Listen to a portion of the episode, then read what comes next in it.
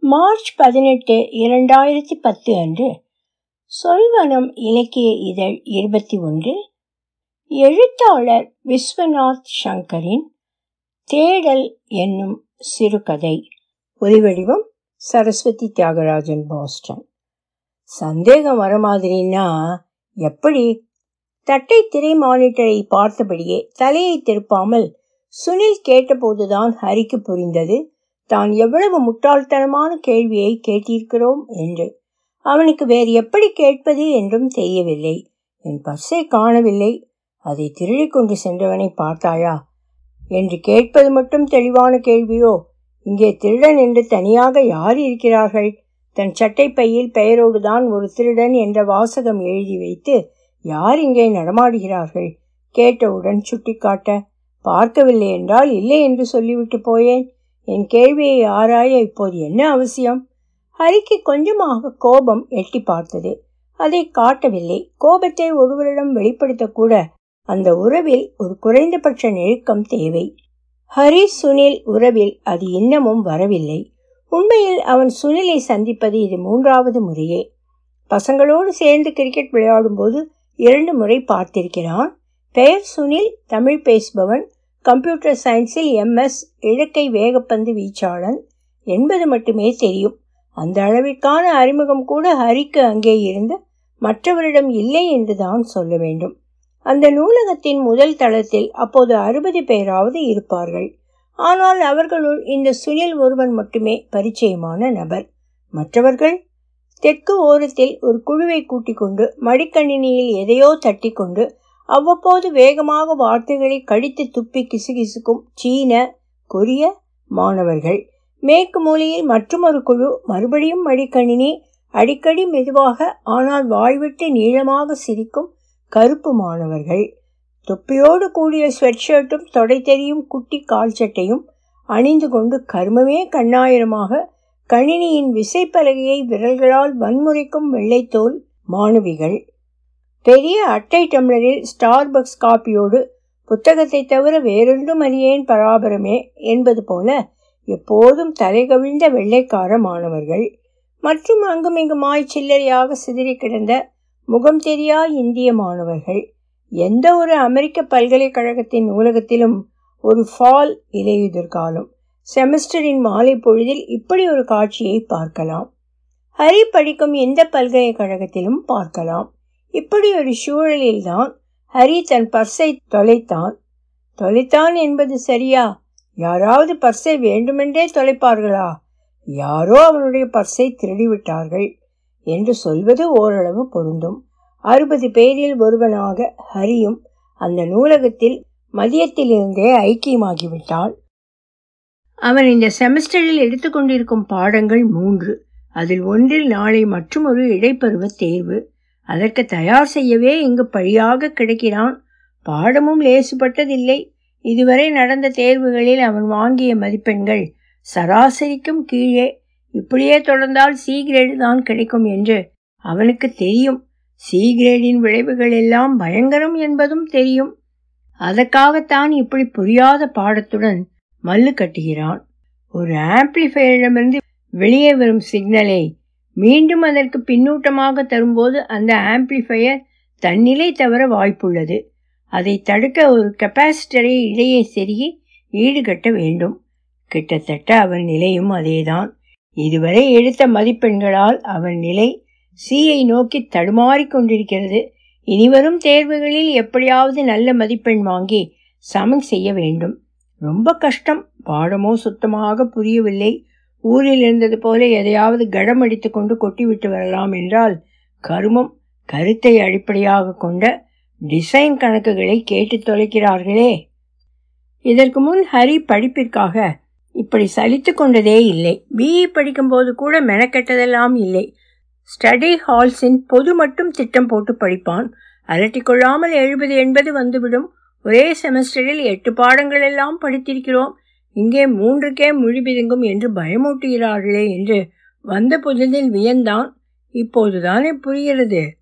அப்பப்பா மாற்றி மாற்றி வீட்டு பாடமும் ப்ராஜெக்டும் தேர்வும் கொடுத்து கழுத்தை நெரிக்கிறார்கள்.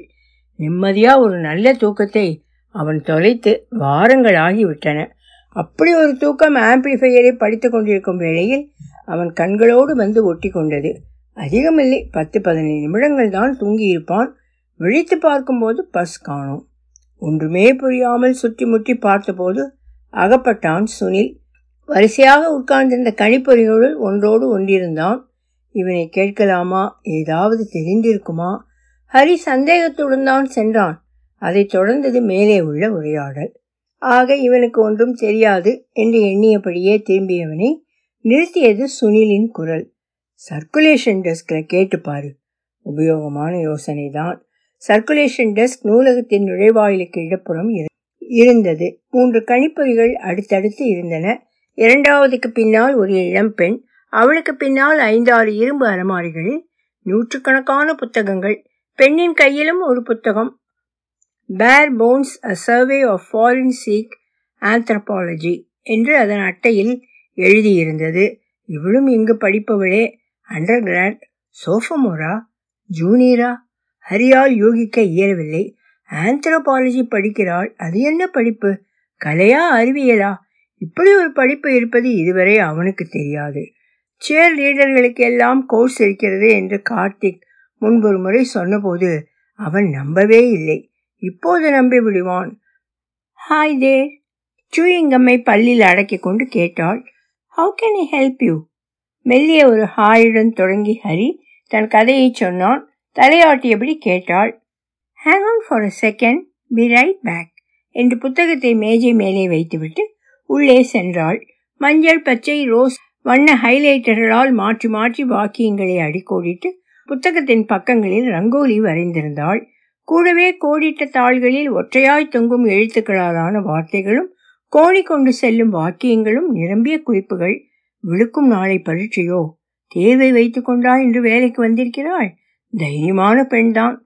ஒருவேளை முந்தைய தேர்வுகளில் நல்ல மதிப்பெண் வாங்கியிருப்பாளோ? இல்லை அந்த ஆந்த்ரோபாலஜி பாடம் ரொம்ப சுலபமோ? அவளுக்கு எப்படியோ? ஆனால் ஹரி இன்று வேலைக்கு செல்லவில்லை. பல்கலைக்கழகத்தின் பர்ச்சேசிங் பிரிவில் அவன் ஒரு டெலிவரி பாய். ஆர்டர் செய்யப்பட்ட பொருட்கள் வந்தவுடன் அவற்றை உரிய நபர்களிடம் சேர்ப்பதே அவன் வேலை. கட்டிடத்துக்கு கட்டிடம் மாறி மாறி ஓட வேண்டிய அலைச்சலான வேலை. பிடிக்கவில்லைதான். ஆனால் ஒரு மணி நேரத்துக்கு ஏழரை டாலர்கள் கிடைக்கிறதே. வாரத்தில் இருபது மணி நேரம் இந்த வேலையிலே கழிவதால் தான் படிப்பில் சுணங்குகிறோமோ? என்ற ஐயம் வேறு அவனுக்கு உண்டு. ஆகவே நாளைய தேர்வுக்காக இன்றைய வேலை மட்டம். ஒரேடியாக விட்டுவிடலாம் என்றாலும் முடியவில்லை. கைச்செலவுக்கு வேண்டியிருக்கிறது. எவ்வளவுதான் பெற்றோரை கேட்பதாம். வேலைக்கு சேர்ந்த புதிதில் அவன் நோகாத நாளே இல்லை. தன் நான்காண்டு பிஇ படிப்பால் ஒரு டெலிவரி பாய் வேலையைத்தான் ஈட்ட முடியுமா? என்று வருந்தினான். மெல்ல தன் நண்பர்கள் பலர் மேஜை துடைப்பதையும் தட்டு கழுவதையும் தரையை வேக்யூம் செய்வதையும் அறிந்து சமாதானம் அடைந்தான். புத்தகத்தில் கோலம் போட்ட பெண் திரும்பி வந்தாள். கூடவே இன்னொருத்தியும். ஜெஸ் ஹீஸ் ஒன் என்றாள். ஓ honey I am sorry that you lost your wallet என்று ஜெஸ் ரொம்பவும் அக்கறையுடன் விசாரிக்க தொடங்கினாள். அவள் குரலில் இருந்த கனிவும் குழைவும் ஹரியை உறுத்தியது. எங்கே எப்படி போனது? போன்ற சம்பிரதாயமான கேள்விகளில் கூட ஒரு கரிசனம் துணித்தது. யார் இவள்? ஏன் இப்படி உணர்ச்சி பொங்க வருந்துகிறாள்? யாரோ ஒருத்தி தன் பர்ஸ் களவாடப்பட்டதற்காக இந்த அளவிற்கு வருந்துவது அதிகமாக தெரிகிறதே. ஜெஸ் மட்டுமல்ல ஹரி சந்தித்த வரையில் அமெரிக்காவில் பலர் இப்படித்தான் அதீதமான உணர்ச்சியை வெளிப்படுத்துகின்றனர். சிரிப்போ பாராட்டோ அனுதாபமோ எதுவானாலும் இங்கே ஜாஸ்தியாக கிடைக்கிறது. இந்த வாரத்தில் இதுவரை ஒரு பர்ஸும் ஒரு லேப்டாப்பும் இரண்டு ஐபேடுகளும் திருடு போய்விட்டதாக சொன்ன ஜெஸ் கிடைத்தால் சொல்கிறோம் என்றாள். கூடவே அவனை பல்கலைக்கழக காவல் நிலையத்துக்கு சென்று முறையிடும்படி அறிவுரைத்தாள். காவல் நிலையம் எங்கே இருக்கிறது? முக்கால் மைல் தூரத்தில் இருந்தது காவல் நிலையம். ஹரிக்கு எதிர்பாராத அந்த மாலை பொழுதின் சம்பவங்கள் எல்லாம் அச்சத்தையும் சலிப்பையும் தந்தன. ஆம்பிளிஃபையரை பற்றி படிக்க வந்தவன் காவல் நிலையத்தை நோக்கி நடந்து கொண்டிருக்கிறான். ஏன் இப்படியெல்லாம் நடக்கிறது? இதெல்லாம் ஒரு கனவாக இருக்கக்கூடாதா? தலையை சிலிப்பிக் கொண்டு எழுந்து உட்கார்ந்து மீண்டும் கெப்பாசிட்டரை டிசைன் செய்ய மாட்டோமா? நிச்சயமற்ற தருணங்களால் நிரம்பிய இந்த வாழ்க்கையில் நம்மால் எவ்வளவு திட்டமிட முடியும் என்று அவனுக்கு தோன்றியது. திட்டமிட்டா எல்லாமும் இங்கே நிகழ்கிறது? பொறியியல் சேர்ந்ததிலிருந்து அமெரிக்கா வந்து பர்ஸ் போனது வரை எதுவுமே அவன் திட்டமிடவில்லை. யாரோ பிஇ படி என்றார்கள் இசிஇக்கு நல்ல மதிப்பு என்றார்கள் ஜிஆர்இ எழுது என்றார்கள் விஎல்எஸ்ஐக்கு உடனே வேலை என்றார்கள். இவன் இங்கே இருக்கிறான். ஆம்பிளிஃபையரோடும் டெலிவரி பொருட்களோடும் தொலைந்த பர்ஸோடும் போராடி கொண்டு மச்சான் உன் லைஃப் செட்டில்டாடா? என்று விசா கிடைத்த அன்று கொடுத்த ட்ரீட்டில் நண்பன் சுதாகர் சொன்னது நினைவுக்கு வந்தது. வாழ்க்கை எப்போது செட்டில் ஆகிறது? இதையெல்லாம் பார்த்த பின்னும் தான் சொன்னது சரி என்பானா சுதாகர்? மென்பொருள் எழுதி வாழ்க்கையை ஓட்டிக் கொண்டிருக்கும் அவனிடம் செட்டில் ஆகிவிட்டாயா? என்று கேட்டால் அவன் பதில் என்னவாக இருக்கும்? ஹரி தன்னுடைய தற்போதைய சிக்கலிலிருந்து விடுபடும் முயற்சியாய் என்னென்னவோ யோசித்தான். அதற்குள் கார்த்திக் கூப்பிட்டான். மச்சான் பஸ் தொலைஞ்சு போச்சா? ஆமா லைப்ரரியில் எப்படி தெரியும்? சுனில் மூலமா ஃபேஸ்புக்கில் போட்டிருந்தான். கம்ப்ளைண்ட் கொடுத்துட்டியா? இன்னும் இல்லை. இப்போ போலீஸ் ஸ்டேஷன் தான் போகிறேன் ஓ சரி கவலைப்படாத. கிடைச்சிடும். லைட் தீஸ்கோரா லேட் ஆனால் கூட பரவாயில்லை. நைட் குக்கிங் நாங்கள் யாராவது பண்ணிடுறோம். கார்த்திக்கு தாய்மொழி தெலுங்கு. அடிக்கடி பேச்சில் வந்து விழும். ஹரியுடன் வசிக்கும் மூவரில் ஒருவன். வாராந்திர சமையல். சுற்றை ஹரியின் கஷ்டத்துக்காக சுமக்க தயாராக இருக்கிறான். ஆனால் செய்தியை அறிந்து கொண்ட விதம்தான் சரியில்லை. காவல் நிலையமும் பல்கலைக்கழகத்தின் இன்ன பிற கட்டிடங்கள் போலவே காட்சியளித்தது. இங்கேயும் முகப்பில் ஜெஸ்ஸை போல ஒருத்தி அன்போடு விசாரித்து அதிகாரி வரும் வரை உட்காரச் சொன்னாள். ஹரிக்கு மெல்ல பசிக்க தொடங்கியது. கால் மணிக்கு பிறகு கிட்டத்தட்ட ஏழடி உயரத்துக்கு அதிகாரி வந்தார் தொப்பை இருந்தாலும் நல்ல கம்பீரமான தோற்றம். பெயர் ரிச்சர்ட்சன் என்றார் மீண்டும் அதே கேள்விகள் எங்கே எப்போது என்ன இருந்தது? சலிக்காமல் பதில் சொன்னான். இப்போதெல்லாம் நிறைய திருடுகிறார்கள். நீங்கள் தான் ரொம்பவும் ஜாகிரதையாக இருக்க வேண்டும். விசாரிக்கிறோம். ஏதாவது தகவல் வந்தால் தெரிவிக்கிறோம் என்றார். அவனுக்கு நம்பிக்கை வரவில்லை. வெறுமனே தலையை ஆட்டிவிட்டு புறப்பட்டான். பசி இப்போது நன்றாக வளர்ந்து விட்டது நூலகத்திற்கு வரும் முன் சாப்பிட்டதுதான். ஏழு மணி நேரங்கள் ஆகிவிட்டன. எதையாவது வாங்கி வாயில் போட்டுக்கொள்ளலாம் என்றால் பர்ஸை திருடிவிட்டார்கள். டெபிட் கிரெடிட் கார்டோடு அதிலிருந்த முப்பது டாலரும் காலி. ம் முப்பது டாலர்கள். அவனுடைய நான்கு மணி நேர சம்பளம்.